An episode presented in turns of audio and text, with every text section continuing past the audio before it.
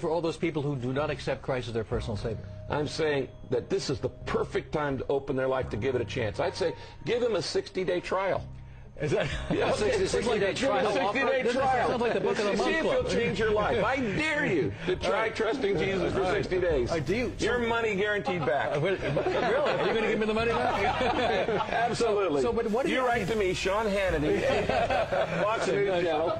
so, but, I mean, but seriously, Give Jesus a 60 day trial? Are you kidding me? Like Jesus has to measure up for you? That's the same thing as people saying, well, you just got to accept the Lord to be saved. No! Jesus has to accept you. The Bible says in Romans 12, 1 and 2, it says, I beseech you, therefore, brother, by the mercies of God, that you present your body a living sacrifice, holy and acceptably unto him, acceptable to Jesus. Not you, not Jesus acceptable to you. Jesus doesn't have to measure up. He's sitting there laughing about it, like, oh, you get a money back guarantee. Gee, you, you don't, oh my, this breaks my heart, brethren. It breaks my heart. Because we have to measure up. The Bible says in Second uh, Corinthians chapter 5 and verse 9 and 10, it says there, it says, we labor both now and in the future, we labor so that we may be acceptable to Him, not Him to us.